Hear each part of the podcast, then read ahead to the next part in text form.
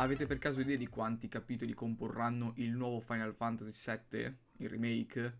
No? Beh, non siete soli, anche perché da quanto è trapelato, uscito dalla, da un'intervista rilasciata su Ultimania o Ultimania, pronunciatelo come vi pare, questo grosso librone da oltre 700 pagine uscito in Giappone, dedicato appunto al nuovo Final Fantasy VII Remake, eh, Yoshinori Kitase, producer del remake e director dell'originale, ha riferito che il team ha una certa idea sul numero di capitoli futuri eh, da rilasciare, ma non è stato ancora deciso nulla, mentre eh, Nomura ha riferito che eh, la sua idea è quella di focalizzarsi su piccole parti alla volta, così da poter velocizzare lo sviluppo del gioco. Eh, se dovessero quindi coprire il resto dell'originale con due nuovi capitoli, arrivando quindi ad una trilogia, i due sequel dovranno per forza di cose essere molto più grandi rispetto al primo capitolo, che già di suo eh, era molto più grande e andava a espandere quella che nell'originale era una piccola parte,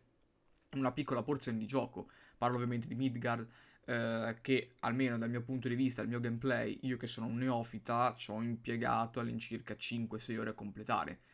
Mentre da quel che so, eh, Final Fantasy VII Remake può arrivare anche a 40 ore di gioco tra le varie subquest, eccetera. Insomma, eh, il team non sembra ancora avere un'idea chiara, fissa. Eh, su quella che potrà essere il numero di capitoli futuri e io starò qui insieme a voi a vedere un po' come procederà lo sviluppo.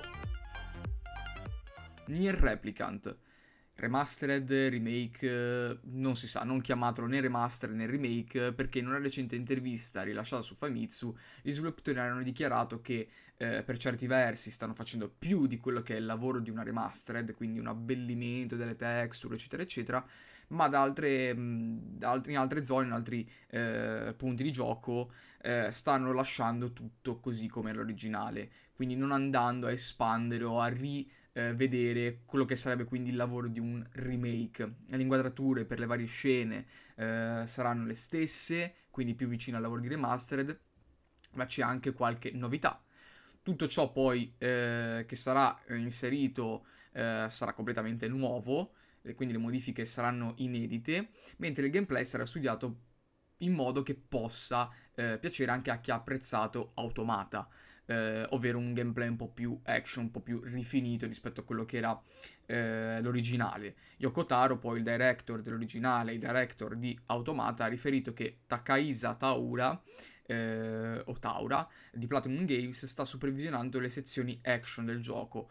Eh, lo stesso Taura poi ha detto che eh, di, metterci, di starci mettendo eh, il massimo del suo impegno.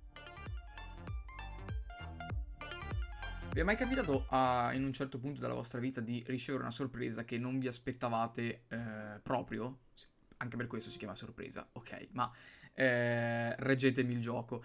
Eh, perché è successo a Mike Zaymont e, mm, e tutto il, il, team di Lab Zero. Eh, a, che, a, che, proposito? A quanto pare Indivisible eh, o Indivisible eh, è stato rilasciato in anticipo su Switch senza che Lab-Zero, lo sviluppatore dietro al videogioco, ne sapesse nulla.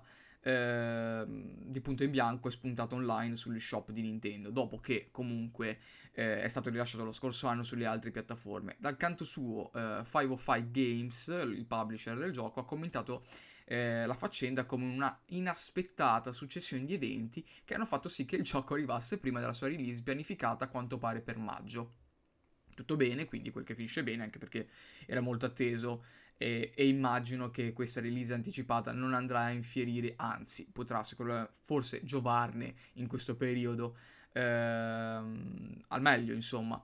Una patch correttiva per le performance arriverà a breve, mentre un altro aggiornamento per inserire la cooperativa e la modalità New Game Plus è già nei piani.